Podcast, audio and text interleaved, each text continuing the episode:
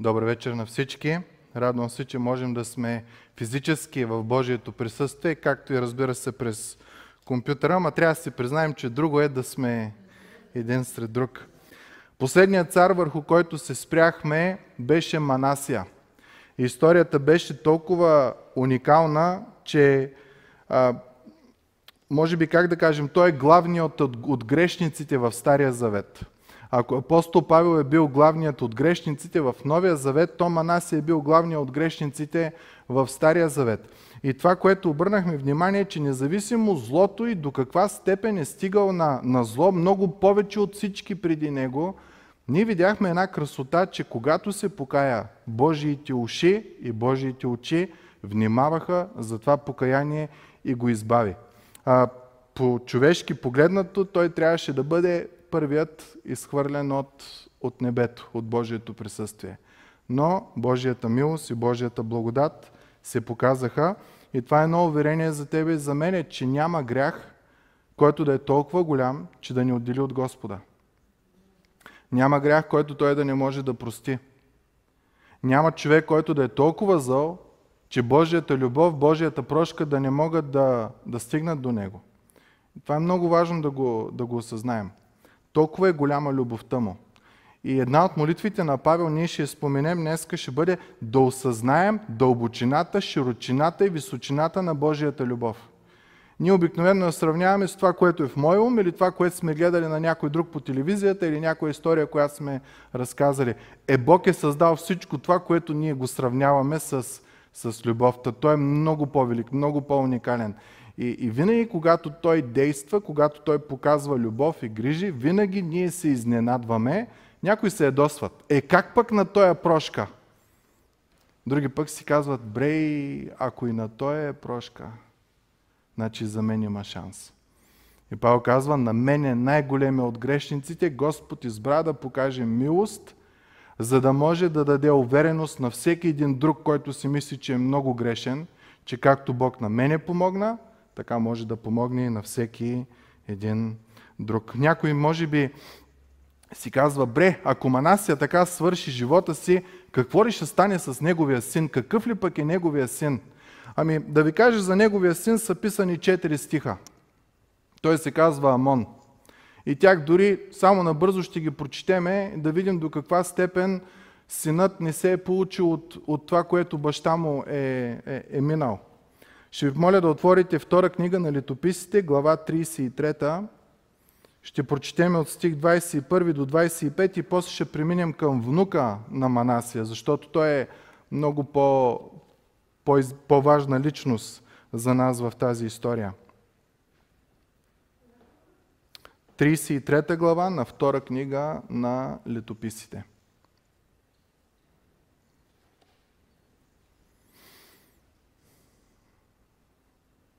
Втора книга на летописите, глава 33, стих 21. Амон беше на възраст 22 години, когато се възцари и царува две години. Той върши зло пред Господа, както направи баща му Манасия.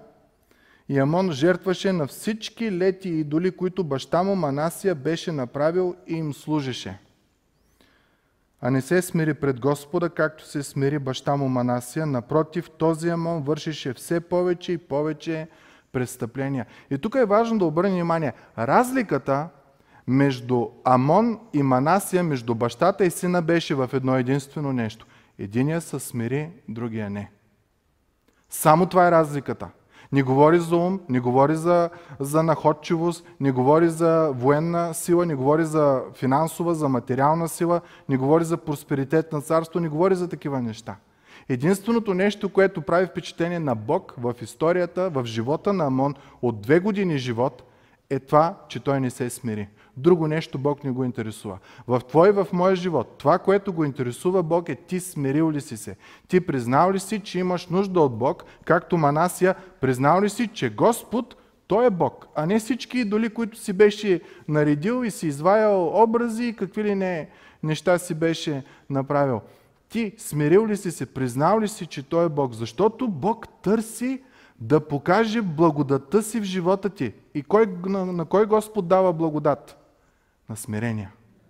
Та това е което Господ го интересува. Ти смирен ли си? Може да си бил най-злия, може да си бил най-смотания, може да си правил невъобразими злини в живота си. Но в момента, в който Господ ти се открие, в този момент ти смирил ли си са?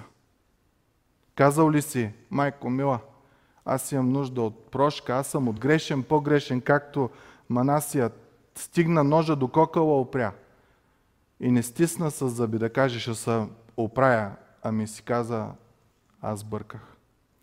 И тогава дойде пълното благословение. Неговия син, вместо да се смири, напротив, 23 стих продължава, този Амон вършише все повече и повече престъпления и до такава степен е бил зъл, че неговите слуги го убиват. Представяте ли си? Злите убиват злия. Толкова зъл е бил. Стих 24. А слугите му направиха заговор против него и го убиха в собствената му къща. Обаче, когато една спирала на зло тръгне да върви, Амон, слугите му, вижте как продължава стих 25. Обаче народът стана и изби всички, които бяха направили заговора против цар Амон. И народът от страната издигна сина му Йосия за цар вместо него.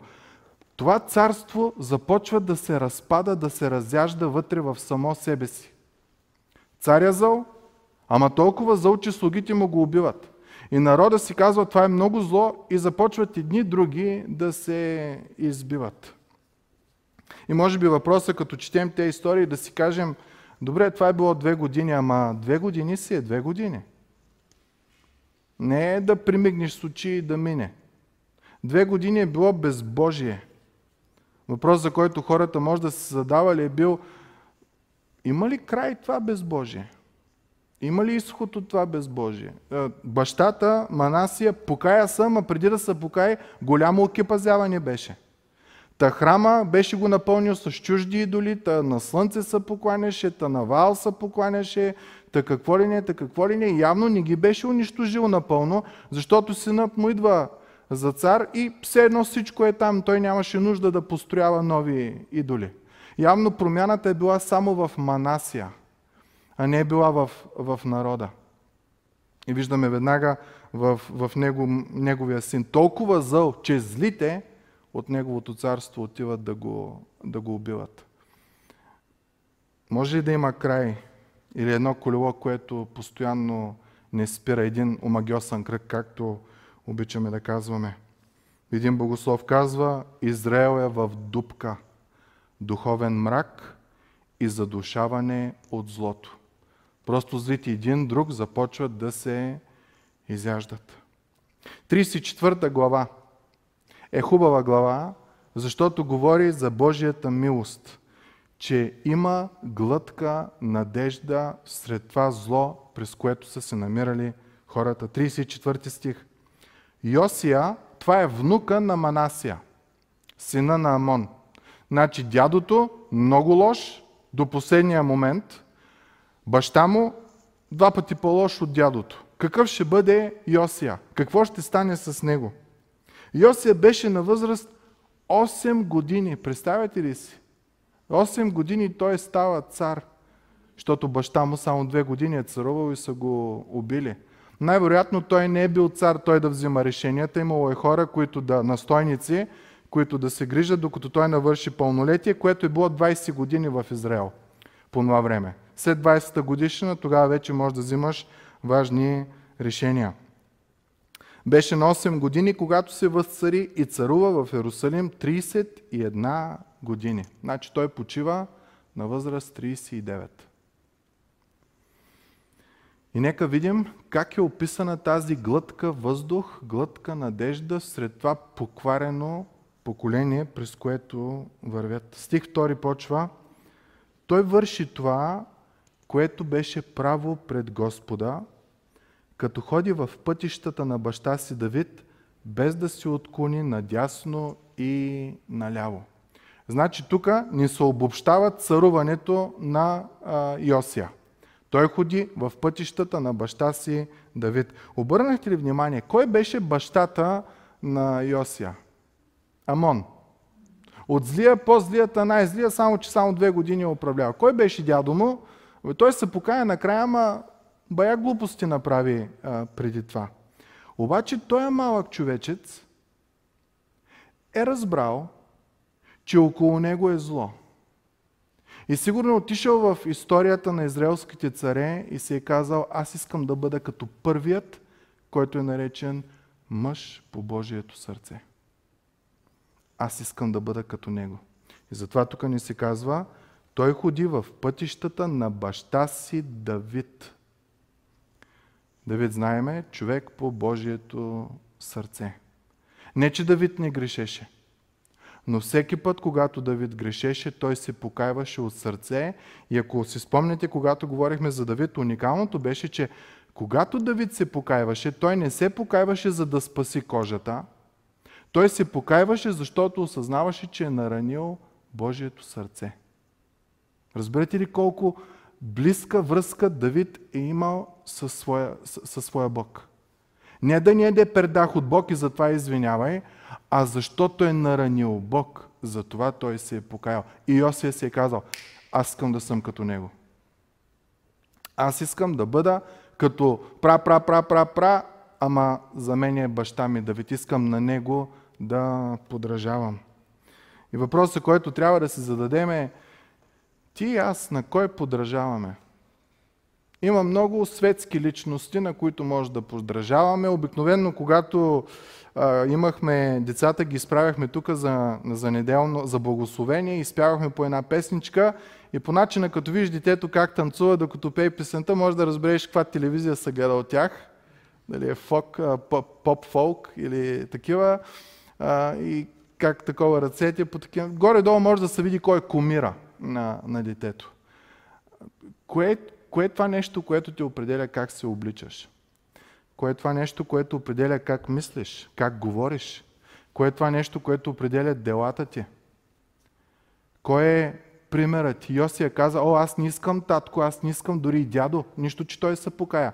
Ама трябваше да стане роб в чужда страна, от цар да стане роб, за да може да дойде до това покаяне. Аз не искам да вървя по този път. Аз искам друг да ми е примера. И това е един хубав въпрос да се замислим кой е примера ни в живота. А, коя е тая личност, която ние се вдъхновяваме от нея, като гледаме живота им, как живеят. Павел казва, подражавайте на мен, както аз подражавам на, на Христос. С две думи, Христос е летвата, ама също гледа и аз как, как действам в моя си живот. И много важно, да подражаваме на хора, които остават отпечатък в Божията история, а не в човешката история. Човешката история има друг начин на гледане на кой е успял, кой не е успял. Разбирате ли? Божията история там, нещата, това, което света мисли за презряно, Бог го мисли за велико. Това, което света мисли, че не е успяло, всъщност в Божиите очи е най-големия успех, който може да, да постигне даден човек. И, и е важно да се фокусираме а, в неделя. Неделните уроци са свързани с героите на вярата и накрая книгата е, глава 11 свършва и следователно, 12 глава, извинявайте, започва, като имаме такъв облак от свидетели, всичките герои, които бяха изброени. Нека да не се омаряме и да вървим напред в попрището, което е направен, пътят, който ни е ни е даден. Като свидетели означава трудно ли ти е и на Моисей му беше трудно. Моисей трябваше да зададе славата, позицията, признанието, известността в Египет. Беше син на фароновата дъщеря, но той се смири и тръгна да следва Божия път. Тежко ли ти е? Минаваше през трудности Яков, Авраам и всичките герои на вярата, които са споменати. Кой е твоят герой на вярата? кой ти, на кой ти подражаваш. Йосия си каза, от царете, понеже аз съм цар, на Давид. Не, че беше безгрешен, а той имаше сърце за Господа. Аз искам да имам същото сърце за Господа. Стих 3 започва да описва неговия начин на живот. В 8-та година на царуването си, значи той става цар на 8 години, значи на колко години е 8-та година от царуването? На 16. На 16 години, обърнете внимание, текстът отбелязва, когато беше още млад, почна да търси Бога на баща си Давид. Днеска, докато се подготвях и си викам, на 16 години да искаш да, да, следваш някой, чието сърце е било дадено на Господа Давид и не само Давид, да следваш Богът на, на Давид. 16 годишните днес от какво се интересуват? Спорт, гири, дигане на тежести, коли, телефони, един вид суета, посредствени неща. Обаче той е 16 годишен, той казва, аз ще търся Господа. Та ако някой тук е на, на тая възраст или по, по интернета, търсете Господа. Независимо от възрастта ви. Няма да се посрамите. Независимо какво хората около вас казват. Библията казва, че е по-скъпо ценно от злато да познаваш Господа.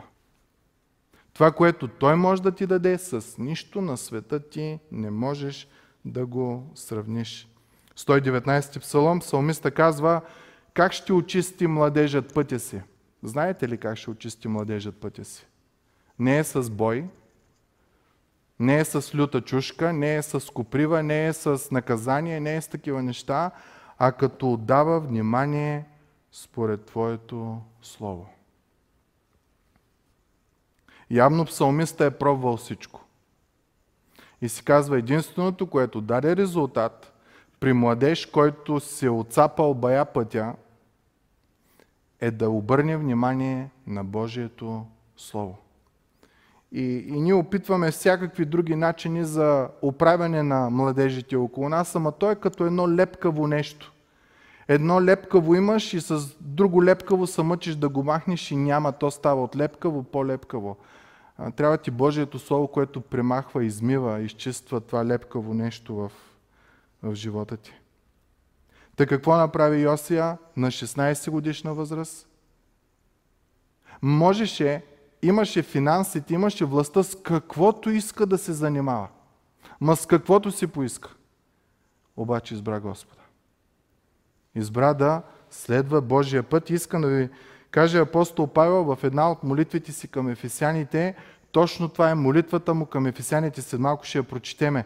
Не да са успяли, не да са проспериращи, не да са здрави, не да са това, не да са онова, а нещо много по-дълбоко. В Ефесяни 1 глава 16 до 21 стих казва Споменавам ви в молитвите си, дано Бог на нашия Господ Исус Христос, славния Отец, да ви даде дух на мъдрост и откровение, за да го познаете. Не само да знаете за Него, но лично да го познаваш.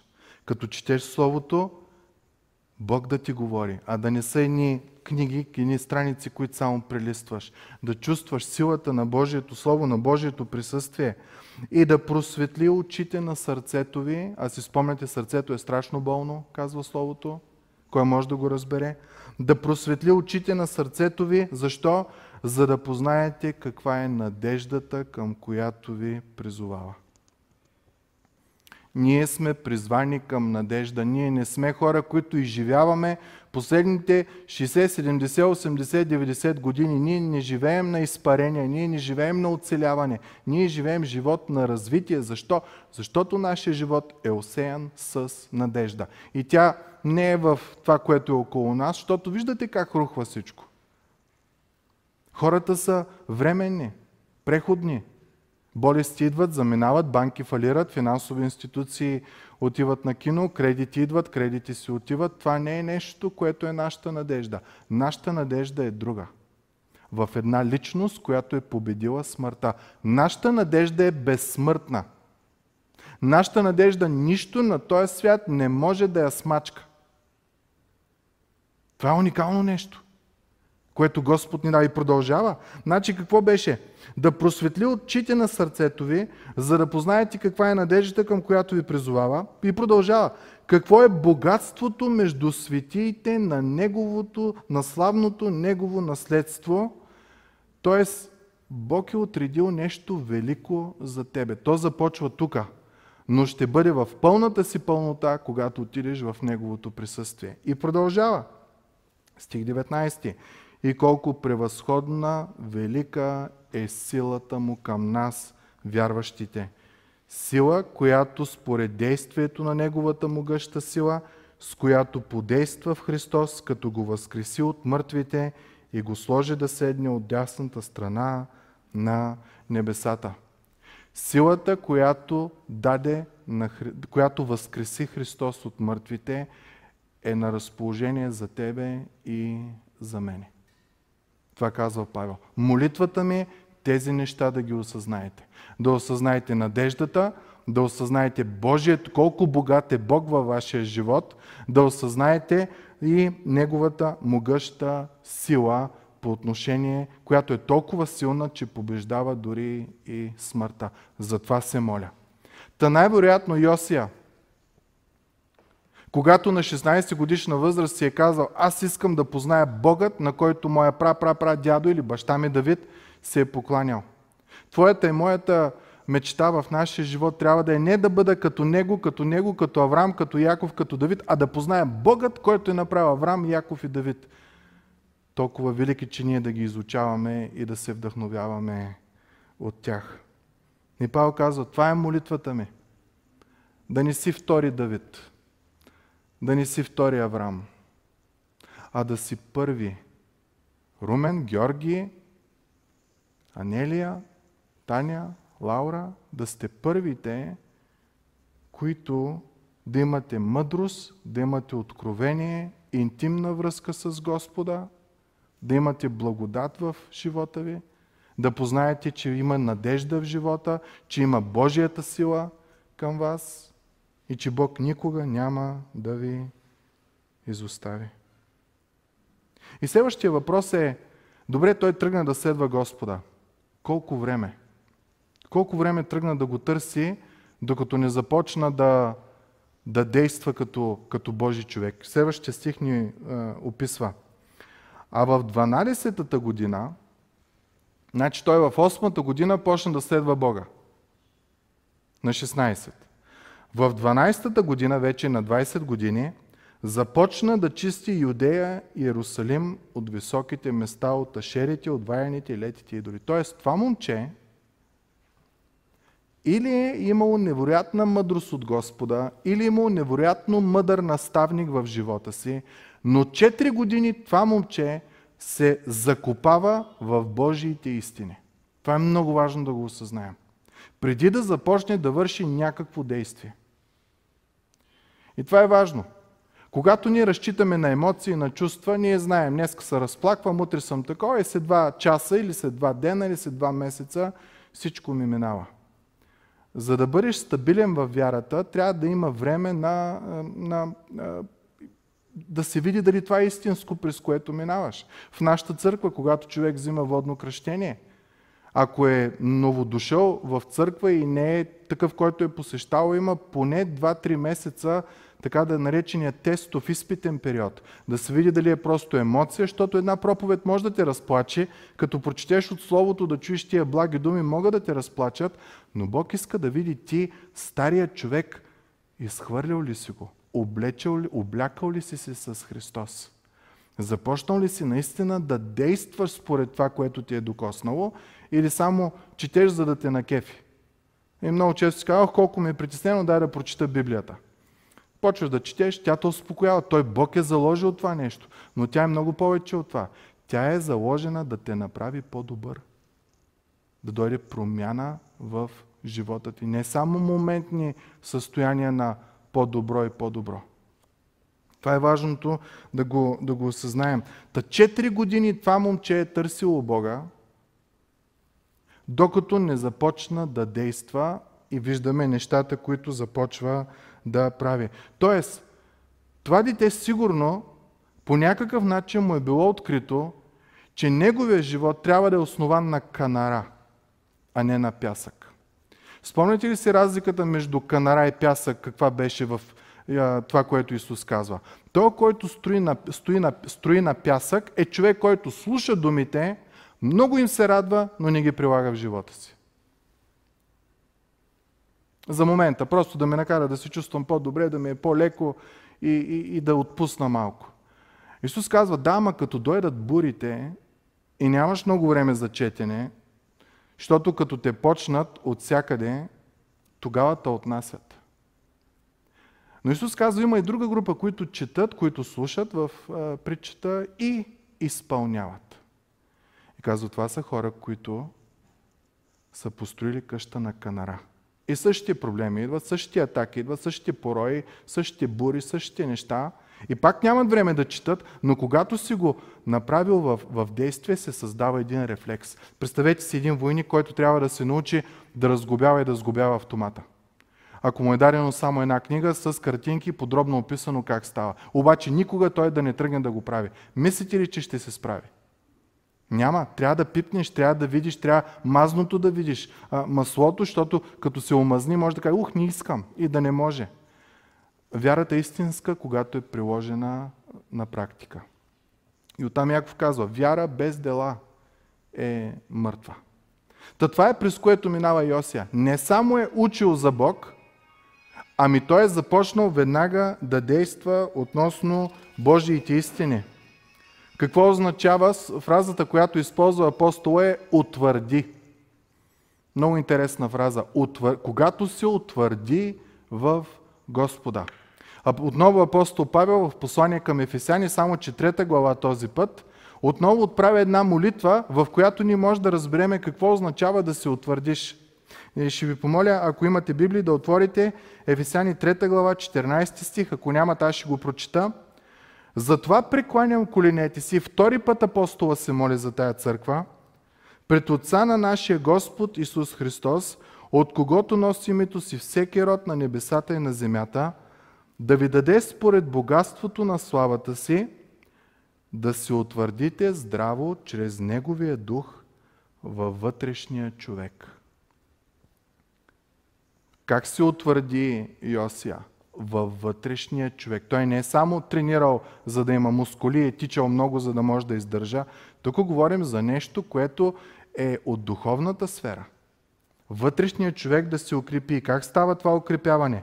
Чрез вяра да се всели Христос във вашите сърца, така че вкоренени, основани в любовта, да бъдете силни, да разберете заедно с всички свети каква е широчината, дължината, височината, дълбочината и да познаете Христовата любов, която превъзхожда всяко знание, за да се изпълните с цялата Божия пълнота. Значи Павел казва, за да се утвърдиш във вътрешния човек, това става, като осъзнаеш колко е невероятно огромна Божията любов. Кой в Стария Завет е писал най-много за Божията любов? Той, който я е изпитал най-много. Давид. Йосия, на кой искаше да, да подражава? На Давид. Когато подражаваш на човек, който обича Бога и тръгнеш да търсиш Богът, който този човек се е покланял, ти достигаш до една и съща личност до Бога. Ти осъзнаваш, че Той е любов, че Той е благост, че Бог е, че Той е милост и че е такава любов, която превъзхожда всякакво знание. Абе можеш един стих от Библията да знаеш на Исус, който да е Бог е любов и това да ти бъде достатъчно за връзката ти с Бога. Може да знаеш цялата Библия на Исус от А до Я, от първата до последната страница и да не знаеш какво означава Бог и любов, напразно знаеш цялата Библия. Това иска Павел. Казва, аз не искам мъдрост, аз не искам знания, аз не искам пророчества за вас, такива неща.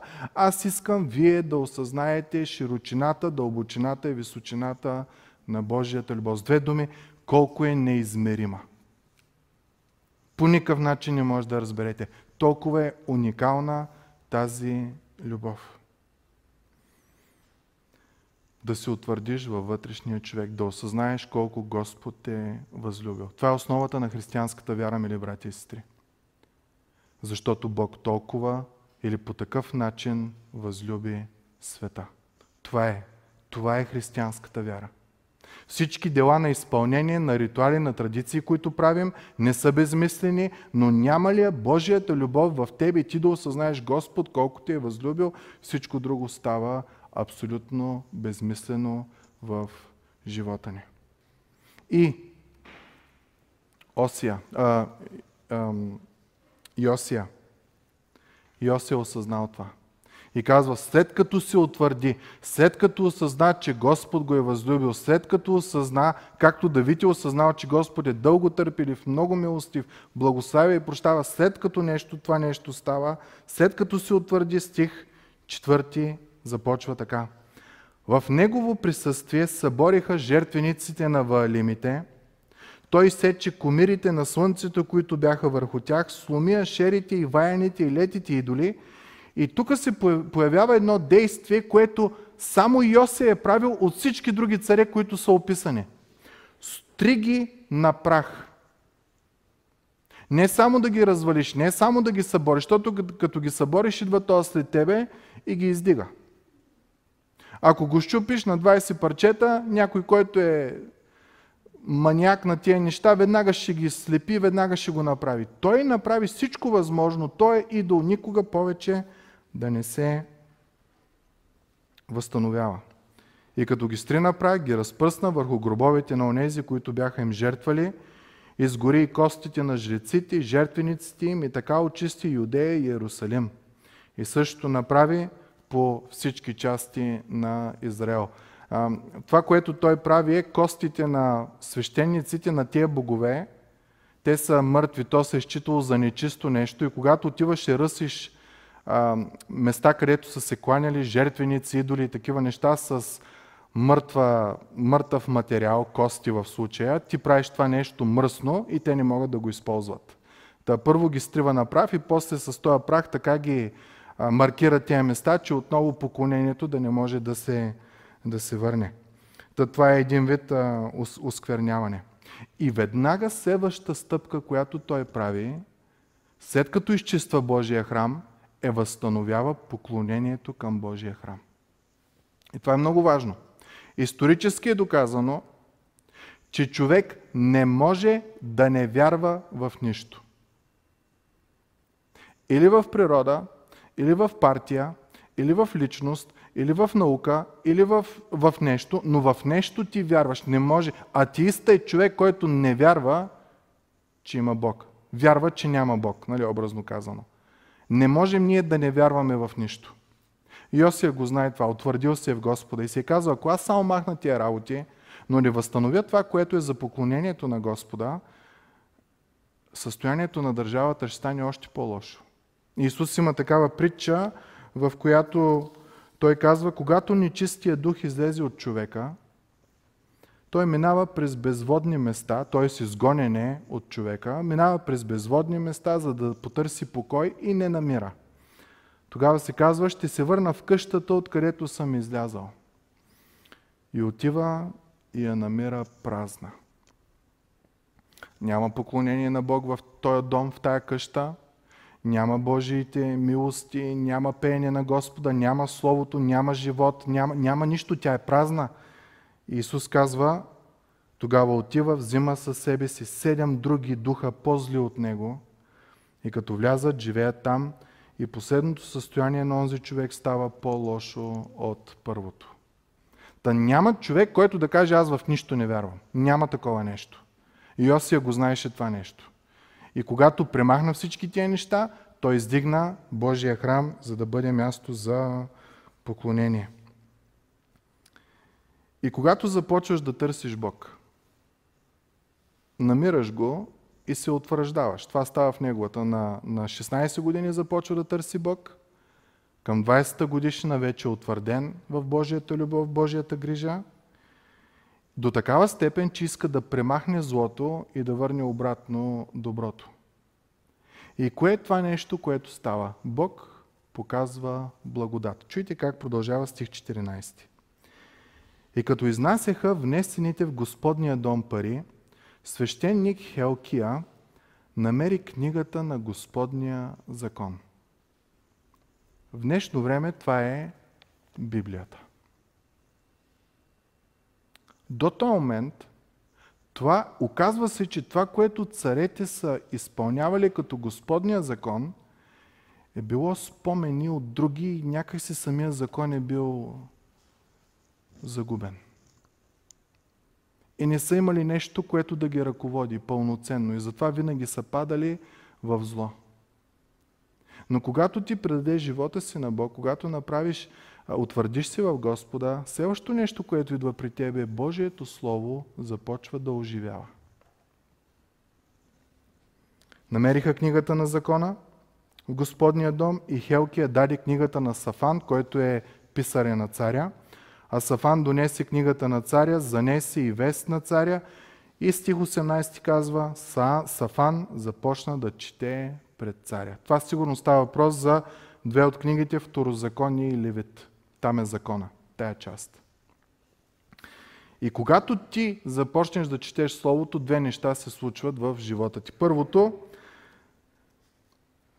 то е описано в четвърта книга на царя, 23 стих, където казва, при това Йосия премахна запитвачите на зли духове и врачове, домашните идоли и комирите и всички мерзости, които се намираха в юдейската земя и в Иерусалим, за да изпълни думите на закона, написани в книгата, която свещеник Хелкия намери в Господния дом. Когато той намери Божието Слово, той започна веднага да прилага това, което е написано. Четвърто царе 23 глава казва, врачки, баячки, екстрасенси и всякакви такива работи, той ги разкара амулетчета и такива неща, които ще носят късметчета, снимки, рисунки, всичко го разкара. Защо? Защото той разбра, че в Божието Слово е казано да не го правиш това. Левит, 19 глава. Да не се обръщате към запитвачи на зли духове, нито към врачове. Не ги издирвайте, защото се осквернявате чрез тях. Аз, Господ, съм вашия Бог. Ако искаш мъдрост, ела при мен. Не дай да ходиш там. Там ще умърсят. Второто нещо. И така внимавайте добре за себе си, отново във второзаконие Господ дава закон, защото деня, когато Господ ви говори над Хорив, това е Моисей с израелтяните в планината Хорив и сред огъня, вие не видяхте никакъв образ. Бог каза, когато аз ти говорех, ти не видя никакъв образ. Не ти излезе човек, не ти излезе птица, не ти излезе животно, не ти излезе нещо. Чу глас само и дава описание нататък. Да не би да се отклоните и да си направите идол. Подобие на образ, подобие на мъж, подобие на жена. Която, е, подобие на някое животно, на земята, на някоя крилата птица, която лети, подобие на нещо, което пълзи по земята, подобие на риба, която е във водите под земята. Когато Господ ти говори, ти не видя образ. Не дей да си правиш образи. Защото накрая се покланяш на образа, който е нарисуван, подобие на мъж или жена, а не се кланяш на Бог, който е невидим. Продължава, сигурно там е описано и за зодиите, и за хороскопа. Второзаконие 6 глава, 4 глава казва, и да не би като погледнеш към небето и видиш слънцето и луната, звездите и цялото небесно множество, да се заблудиш и да им се покланяш и да им служиш. На тях, които Господ, Твоя Бог, разпредели на всички народи по цялото небе. Сигурно в закона, който е намерил, освен да не се покланяш, да не си правиш комири, да, да, не, да не ходиш по врачки, баячки, екстрасенси и такива неща, сигурно там се казва да не кълнеш нито да кълнеш началника на народа си. Майко мила, че ние нашите управници ги ушарваме. И после търсим Бог да благославя и нас и народа ни. Затова църквата е мястото, откъдето започва молитвата към власт имащи, каквито и да са. Които и да са. От която и партия да са. Откъдето и да са. В църквата, понеже е Божието място, ние се молим за тях. Да не кълнеш глухия, нито да сложиш препънка пред слепия. Си мисля, ама не го той, той нищо не става от него. А да се боиш от Бога. Аз съм Бог. И второто, което най-вероятно е прочел, значи първото беше кои са нещата, които да не прави. Врачки, баячки, зоди, екстрасенси, окултни практики, прокълнания, заклинания, които е правил. И между другото, вие разбирате, че тия неща са и за нас. Врачки, баячки, това е противно на Бог. Екстрасенски, проклинане, магии, това, това не е християнско. Ние трябва да се покаем от тия дела. Вие разбирате, че зоди, хороскопи, ретроградни, меркурии, глупости, такива неща, това не е от Бога. Бог казва, това е глупост. Ние трябва да се покаем от тези неща. Ако надеждата не е била или е, дано не е все още в тях. И може би е прочел нещо друго, защото реакцията му е много странна. Може би е прочел Второзаконие 8 глава. Но ако забравиш Господа твоя Бог и последваш други богове, служиш им и им се покланяш, заявявам ви днес, че ще бъдете унищожени. Ще бъдете унищожени както племената, които Господ изтребва пред вас, защото не послушахте гласа на Господа, вашия Бог. Ще кажеш, че Божието Слово е меч остър от двете страни. От една страна ти казва какво да правиш, от друга ти казва какво да, да не правиш. От една страна ти казва благословението, от друга страна ти казва проклетиите.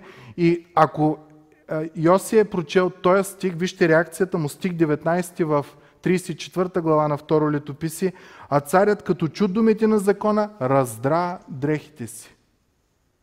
Нещо страшно е прочел. Най-вероятно е прочел Второзаконие 8 глава. Това, което Господ каза, ако се отделите, край.